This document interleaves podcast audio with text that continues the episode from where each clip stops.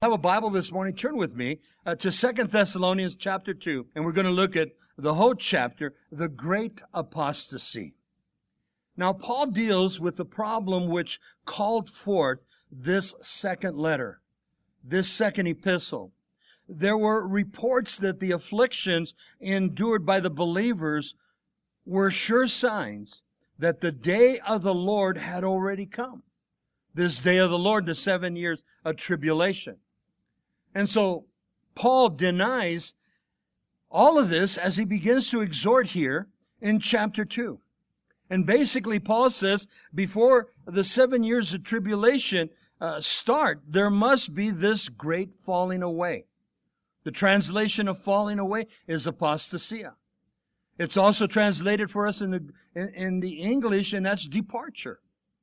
And so there are two teachings here this morning concerning the great falling away. Number one, the church, in the rapture of the church, or the harpazo of the church, they're going to depart. There's going to be that falling away. Secondly, the great apostasia or the great falling away that's going to take place in the world during the time of the last days, and we believe we're in the last days, is that there's going to be great departure from the truths of God, from the faith of God. So there's going to be great apathy uh, towards God, great apathy towards God's people, great apathy towards God's word. We're seeing that today. Some of you have been affected by that. You claim to be a Christian in some circles and it causes trouble. Your workplace or even in, in your home. And so we begin to see this great falling away. Then there was that concern. Well, then we're in the middle of the tribulation or we're in the tribulation. And Paul's going to declare this morning that this man of sin, this antichrist, has not been revealed until the church is harpazoed, uh, until the church is taken out of the picture. That restrainer, we're going to see in verses six and seven, is the Holy Spirit that's in the church. And so, beautiful teaching here this morning.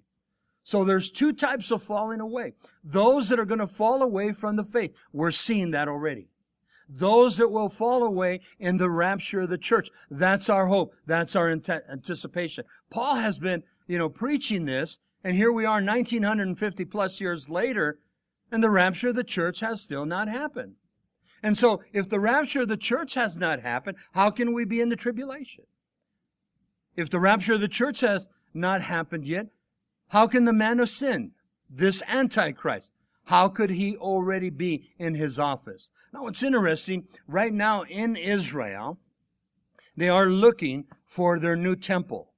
They want that new temple. All the materials for the new temple are already, you know, occupied. They're already training young men uh, to kill and to fillet the animals for the animal sacrifice. The dies are already. The instruments are ready. Everything is ready. They need the permission to build that new temple that would cause a holy war. But Antichrist will come in with all the answers. And basically, he's going to appease the Arab and appease the Jews, and the Jews will able, be able to rebuild their temple, and still the Dome of the Rock Mosque will be there. Everybody will be a happy camper. You see, that hasn't happened. Antichrist has still not been revealed. And so Paul's going to explain that in these 17 verses. Let's begin here. Second Thessalonians chapter 2, the great apostasy, the great falling away. We begin in verse 1. He says, Now, brethren, concerning the coming of our Lord Jesus Christ and our gathering together to him, we ask you, look at verse 2 now, not to be so soon shaken in mind or troubled, either by spirit or by word or letter, as if from us, as though the day of Christ has come. Obviously, in verse 2, Paul's dealing with false teachers. There were those that were telling the church at Thessalonica, y'all missed the rapture of the church. You're in the tribulation now. They were being oppressed by the religious groups, the uh, Judaizers. They were being, uh, you know, oppressed by uh, the religious sect, which would be the Pharisees, scribes, Sadducees. They were being oppressed by Rome, the Roman Empire, the first 300 years, great oppression on the church. And so they assumed that they were, you know, in the tribulation now. And so Paul's come to, you know, dispense that. Now go back up to verse 1. And he begins here, the word coming, the coming of our Lord Jesus Christ. The word coming in the Greek is the parousia. His second coming at the conclusion of the seven years of tribulation. We know that the seven years of tribulation are called Jacob's trouble that we've been teaching on. It's in Jeremiah 30 verse 7. Not the church's trouble or tribulation, but Jacob's trouble or Israel's trouble, the seven years of tribulation. God is going to use that to woo back the nation of Israel unto himself. If you've ever studied Romans chapters 9, 10, and 11, God is not finished with the nation of Israel. Some people say so. Now here in verse 1 again, Paul says, brothers and sisters, let us tell you about the coming again of our Lord Jesus Christ and how we will be gathered together to meet him. That's the simplest translation. And so this morning, as Paul is teaching the church at Thessalonica, it's applicable to us. Take heed to what the Holy Spirit is saying, not what man is saying. The rapture's already happened. The tribulation, we're already in it. Take heed to what the Spirit of the Lord is saying to the church. And in that next verse, verse 2, there were those that were saying from another spirit. Those that were saying that, you know, we're, uh, somebody was writing letters that were putting, saying it was from Paul the Apostle. It was not. And so Paul reminds the church at Corinth, there's another spirit out there, there's another Jesus out there, and there's another gospel out there, and they're fakes. And so we need to know our word. When somebody comes across and says, listen, the rapture of the church takes place, well, let's find it in here. We're in the tribulation now. Well, let's find it in here. Well, the Antichrist is well and alive, you know, in Europe. Well, let's apply it to scripture. You see, the restrainer is still here, the church, the body of Christ, the Holy Spirit that's in the church. It's a beautiful picture. But turn with me, turn back just a little bit. First Thessalonians chapter 4 and verse 13 through 18. Paul had already shared comfort at Christ's coming. And so here in verse 1, concerning the coming of our Lord Jesus Christ and our gathering together to him, he's already taught that. But I want to just refresh our memories here. It's very important. And so first Thessalonians chapter 4, look at verse 13. Paul begins, brothers and sisters, we do not want you to be ignorant about those who fall asleep or grieve like the rest of men who have no hope. Those that have fallen asleep, we determine, are those that are already dead in Christ, but the rapture has not come yet. And so listen to what Paul says. And we believe that Jesus died and rose again, and so we believe that God will bring with Jesus those who have fallen asleep in him at the time of the rapture of the church, the dead in Christ we'll see right now rise first. And then we who remain alive will be caught up after harpazo. Uh, look at verse 15. According to the Lord's own words, we tell you that we who are still alive, who are left till the coming of our Lord will certainly not precede those who have fallen asleep. So the dead in Christ will rise first. Then we who are alive on the earth will be caught up together. We'll see that in verse 17. So in verse 16, he says, For the Lord himself will come down from heaven with a loud command, with the voice of the archangel, with a trumpet call of God, and the dead in Christ will rise first. Then he declares to the church at Thessalonica that was alive, and to us now that are alive. After that, we who are still alive and are left will be caught up. The word harpazo where we draw our English word rapture that was coined from the Latin word raptus. He says, we will be caught up together with them in the clouds to meet the Lord in the air, and so will we be with the Lord forever. And again, the word harpazo means to be snatched away, but I like what Vine's dictionary says. The word harpazo means to be forced away or translated from this earth. Therefore, encourage each other with these words. And there are those that do not want to believe in the rapture of the church because the word rapture is not in scripture. But yet, what about the word caught up? the word harpazoed. There are three gentlemen in scripture, Enoch in the Old Testament and Elijah in the Old Testament, and both were caught up, taken up into heaven. Philip, we find him in Acts chapter 8. He goes to Samaria, he's ministering there.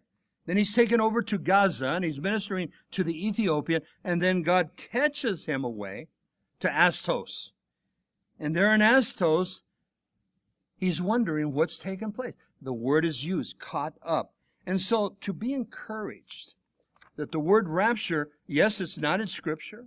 The word Trinity is not in scripture. The word Bible is not in scripture. But we don't deny the Trinity. We don't deny the word Bible. And so we can't deny the word rapture, but the word caught up if you want to, you know, be continually arguing. Look at verse 2 now. He brings it and he goes further. He says, not to be soon shaken in mind or troubled either by spirit or by word or by letter. This is the epistle as it is from us, as though the day of Christ has come. So Paul is encouraging the church at Thessalonica. Don't be disturbed there. The word soon shaken. Don't be disturbed in your mind or troubled. The word is scared. Be careful with false spirit, false letters, the lies of Satan. And so Paul's encouraging a group that is being caught up into this. And so when you get to Second Thessalonians chapter 3, we'll look at that next week. In verse 17, Paul concludes the letter, I have signed personally this epistle. And so there were those who were writing their own epistles and saying the day of the Lord is here. It's now. The time of the tribulation is here. It's now. We have missed the rapture of the church. Paul's giving great insight. Remember the church at Thessalonica is only three weeks old, if not maybe a little older. They were on fire for the Lord. They were vibrant, but still wondering, well, maybe we missed everything. Look at the oppression from our own countrymen. Look at the oppression from, you know, uh, the Roman Empire. We're in the tribulation. Paul takes it further. Look at verse 3 now. Let no one deceive you by any means. For that day, and he's speaking about that day of the Lord, the day of judgment, that day will not come unless, listen, here's the key. He says the falling away come first. And then the man of sin is revealed, the son of perdition. So the Greek word apostasia, falling away, can be translated, as we have already mentioned earlier, two ways. Number one, falling away from the truth of faith. Secondly, the physical falling away from the present place. The word falling away, also apostasia, it can mean departure, both words speaking of the rapture of the church. So either you depart from the truth of faith or you depart from this earthly, uh, this earth physically, that is. Now, I believe and I teach, Calvary Chapel basically teaches pre-tribulation. That the church will be harpazoed, then there will be a seven years of tribulation. The church is not appointed unto wrath and then we will return with Christ at the conclusion. Now, in these two words, the great falling away from faith, we see today many in the church leaving their faith. Mark down these few verses. In Luke chapter 18, verse 8, listen to the words of Christ. Jesus says, I tell you that he will avenge them speedily. Nevertheless, when the Son of Man comes, Will he really find faith on the earth? You've been a Christian long enough. Some of you know family, friends, loved ones, co-workers. For myself, I know a lot of pastors now that through the years, they have fallen away from the faith. I mean, they were on fire for the Lord. They were preaching from their pulpits and they got caught up into sin and they began to fall away. The enemy's alive and well. Satan will trip you up. Here's another scripture in Matthew chapter 24, verse 12. Because lawlessness, the word is wickedness, which is sin, will abound, the love of many will grow cold. Are these happening today? The falling away of the faith. Is the love of many growing cold today? And the answer is yes. These are the words of Christ. There's this lack or this losing of the faith today. And where is God's love for our fellow men? Where is God's love that we should have in our hearts for God? There's a lot of people that church is very mechanical and they just do by the numbers, tradition. I do this because I've done this all my life. My parents have done this all my life. But is there truly a relationship, a, a love relationship between you and your God, me and my God? There's so many people that are, you know, Christian by name only. But is there truly a transformation, a change, this born again experience? We see today that the love for God, the love for God's people, it's growing cold. It's growing less and less in the world that we live in. Listen to what Paul writes to young Timothy. And we're going to be going into that. That's our next book. First Timothy chapter 4 verse 1. Let me read it to you. Timothy also is being shared from Paul concerning great apostasy. He says in verse 1 here, 1 Timothy 4, Now the Spirit expressly says that in the latter times or the last days, some will depart. He uses the word apostasy, the word departure here, from the faith, giving heed to deceiving spirits and doctrines of demons. And so we see that already, church. I believe and I teach that the man of sin now, he speaks about this Antichrist. This Antichrist cannot be revealed, come into his office until which uh, hinders is removed. And that is the Holy Spirit in the church. Also, the seven years of tribulation cannot start until the church is removed. Harpazo. God's wrath is not for the church. And we're going to look at that shortly in verses six and seven. That which hinders is the Holy Spirit in the church. The Holy Spirit in you. Paul tells the church at Thess- Corinth, that is, know you not that you are the temple of the Holy Spirit. The Holy Spirit that's within you. And that's what's hindering from this man coming in uh, to his office. Notice that Paul calls the Antichrist here in verse 3 the son of perdition. The word perdition is the son of destruction. I like this translation. The son of waste the son of ruin, the son of loss. In John 17, 12, Jesus is praying to the Father for his disciples, and he says, I've only lost one. And he names him the son of perdition. And that was Judas Iscariot. The only two people that are mentioned in scripture as the son of perdition. Now let's go further. Look at verse 4. Now he speaks about when the Antichrist comes into his office. He says, who, speaking of Antichrist, opposes and exalts himself above all that is called God or that is worship, obviously as God, so that he sits as God in the temple of God, showing himself uh, that he is God. Blasphemous when you think about that. Speaking of this soon to be revealed Antichrist, the son of waste, the son of perdition. He will raise himself up, the word exalt. He will oppose the word adversary. He will become God's enemy. He will become Jesus' enemy.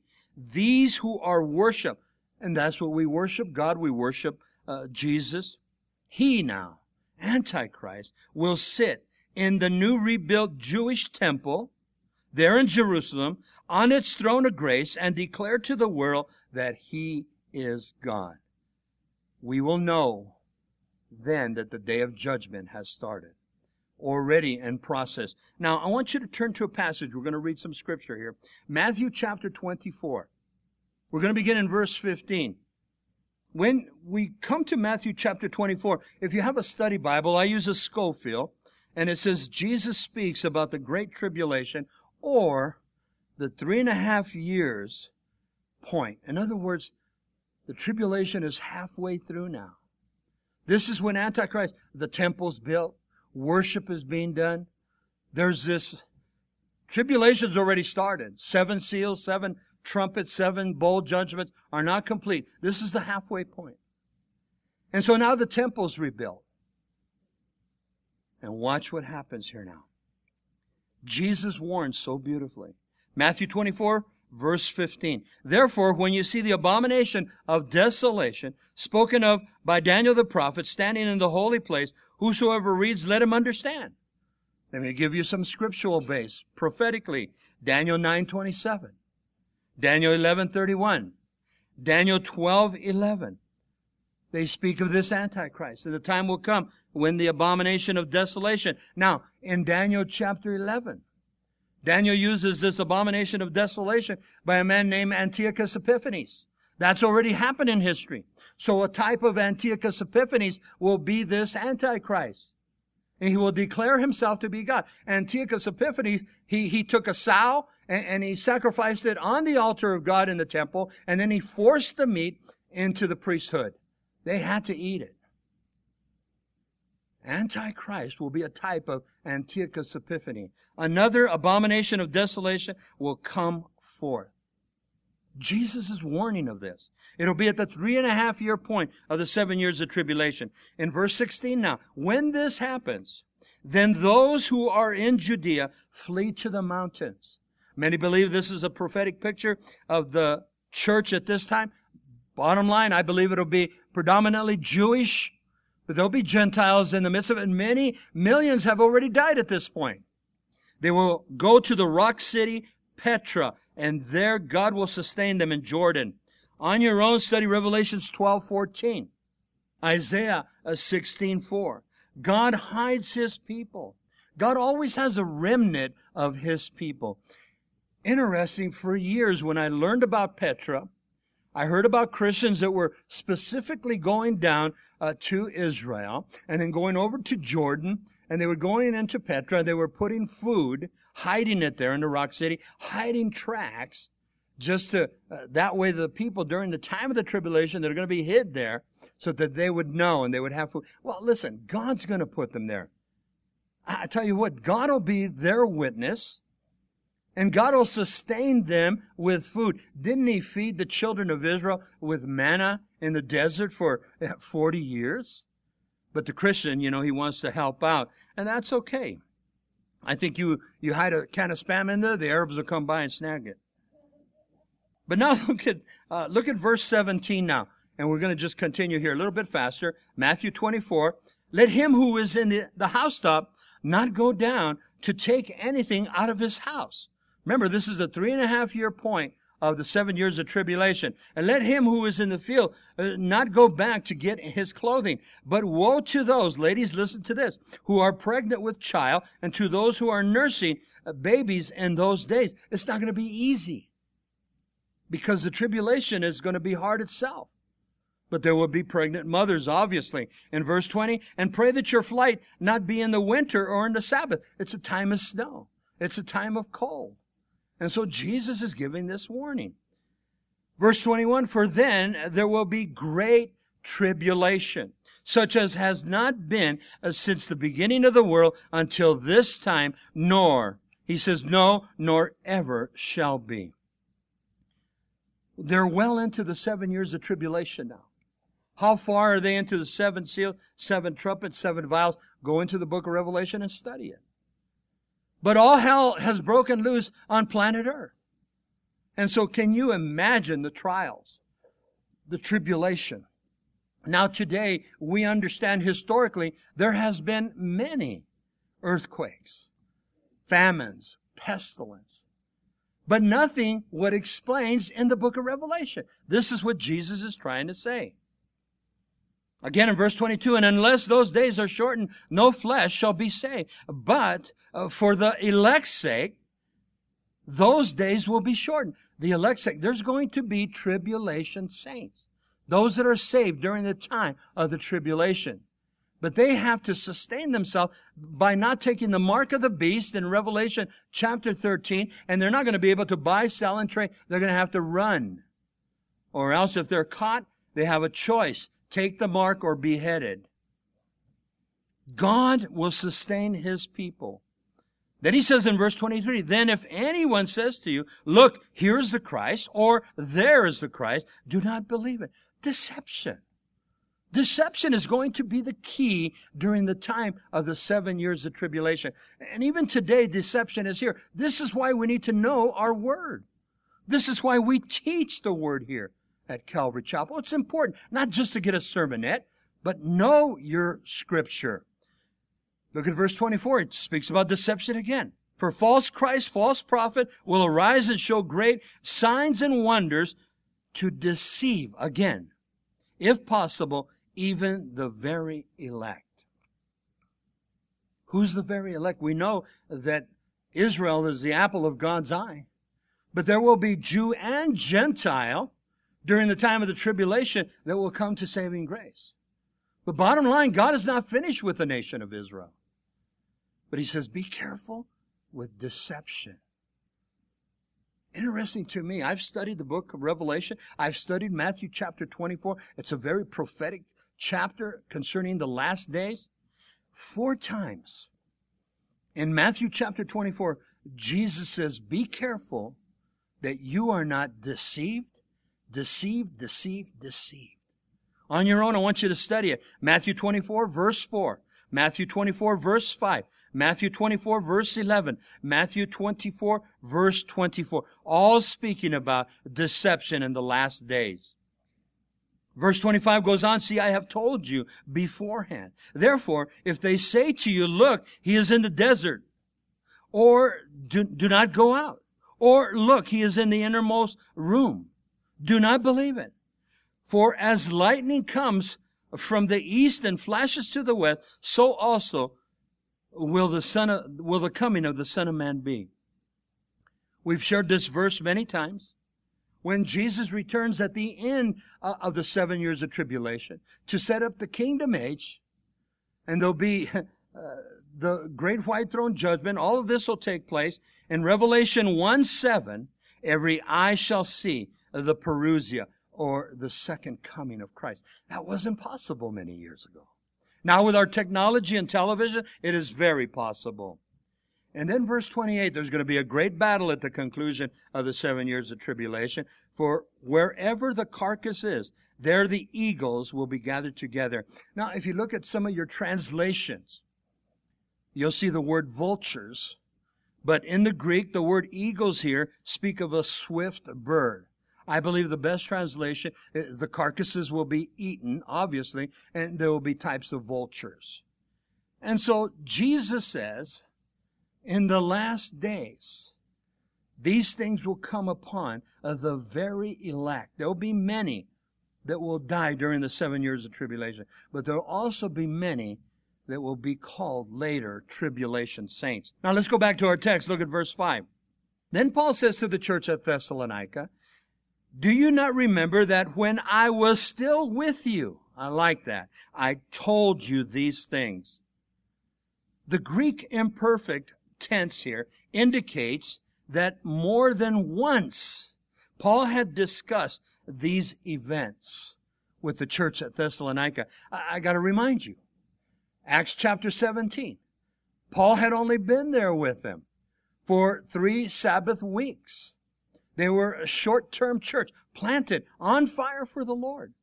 But in that three week span, the things that Paul taught them I believe that repetition is a great teacher.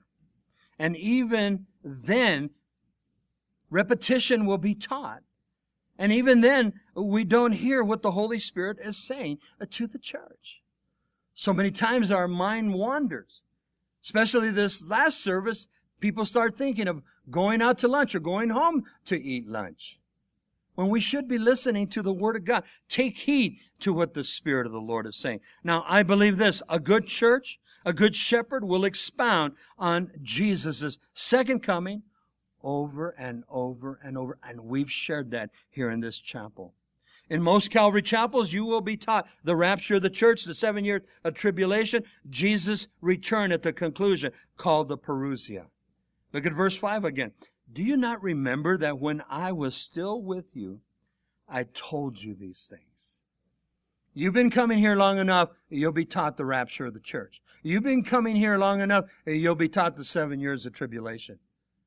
It's important not just to get a sermonette, but to be taught the Word of God.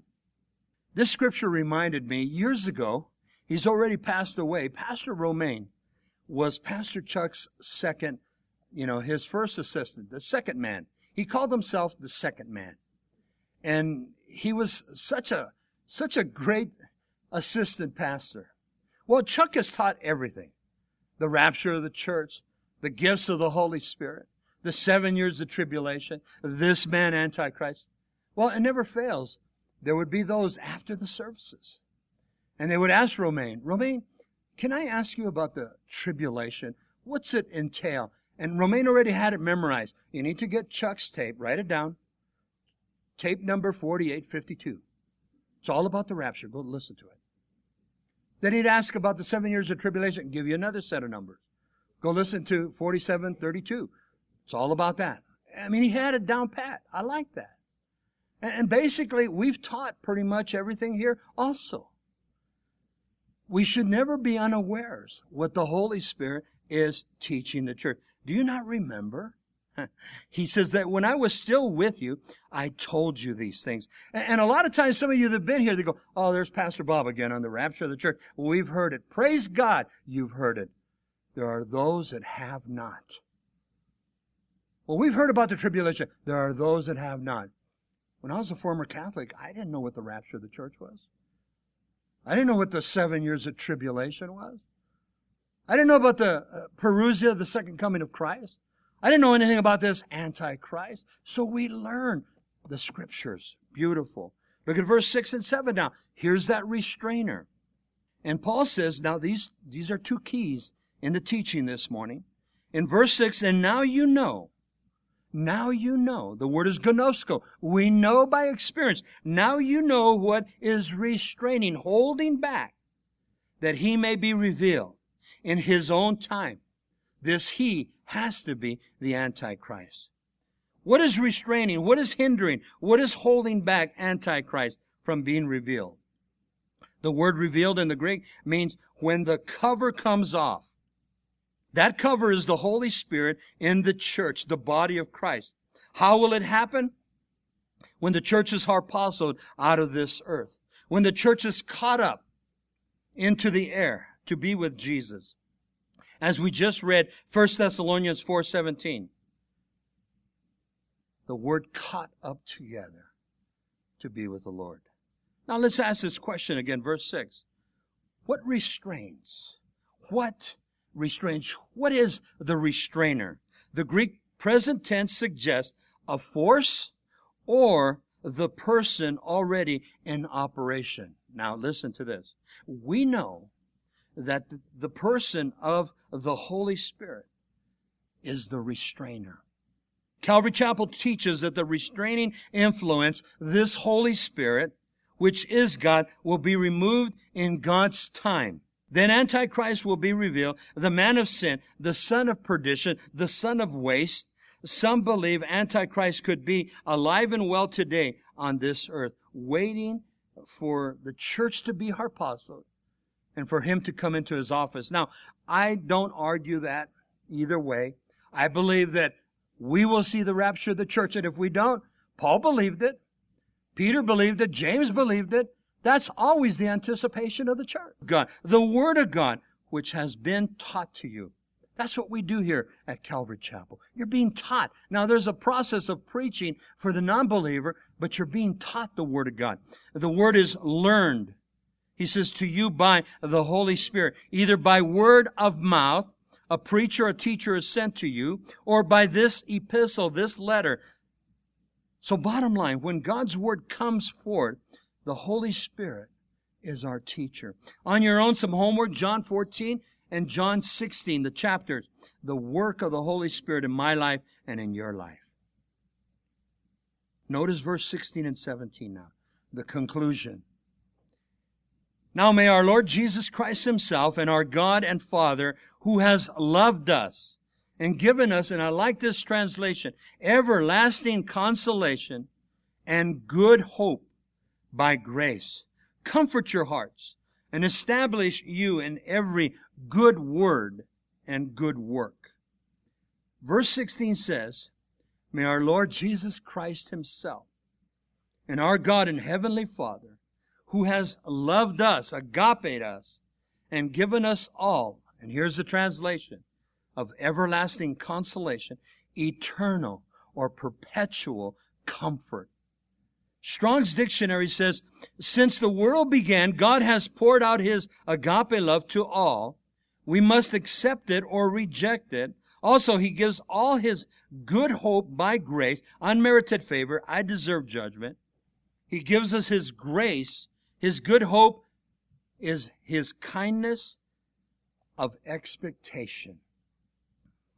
But how do you translate everlasting consolation, eternal or perpetual comfort, consolation, comfort, because I'm a Christian, you're a Christian, forever and ever.